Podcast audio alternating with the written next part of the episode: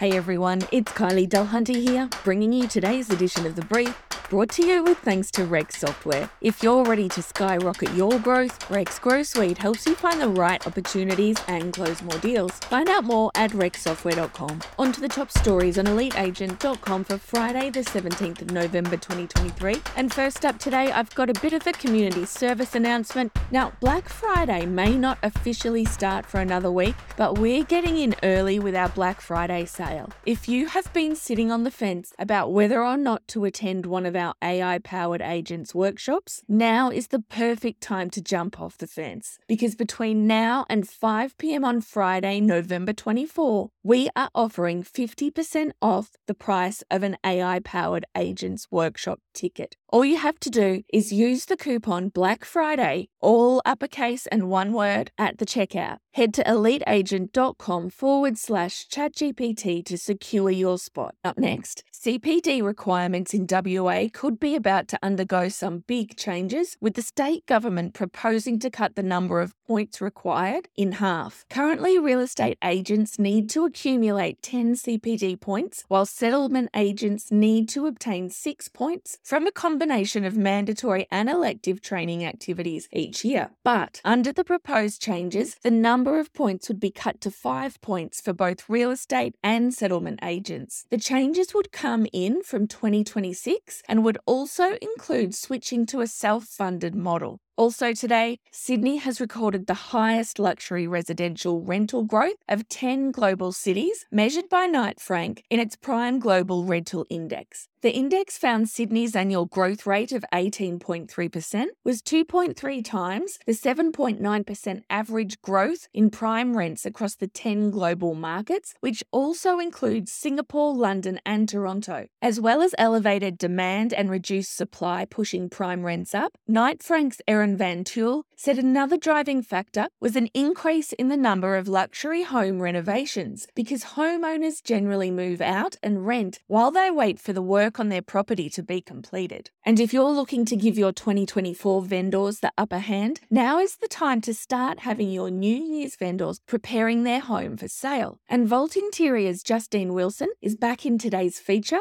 to share some tips on what needs to be done and when. Moving on to Brecky Brows and the Victorian Government's recent secondary dwelling reforms, which mean granny flats under 60 square metres will no longer require a planning permit on properties 300 square metres or larger, could see housing supply rise 0.5%. And the REIQ has come out in support of the state's new body corporate laws, which means body corporates will be able to make bylaws to prohibit smoking, including vaping, in outdoor areas and communal areas of strata communities. They will also now be unable to make blanket pet bans. The reforms also enhance the ability of body corporates to tow vehicles from common property and reduce the consensus for scheme termination from unanimous to 75% of lot owners. REIQ Chief Executive Officer Antonia Mercorella said overall the reforms would help modernise apartment and unit living. And in other news, the National Association of Realtors is seeking a complete reversal of the guilty verdict in the US Commission's case, while the Australian National Dictionary Centre has selected the 2023 word of the year, and it's Matilda, which is of course connected to our amazing women's soccer team, as well as the classic Aussie bush ballad, Waltzing Matilda.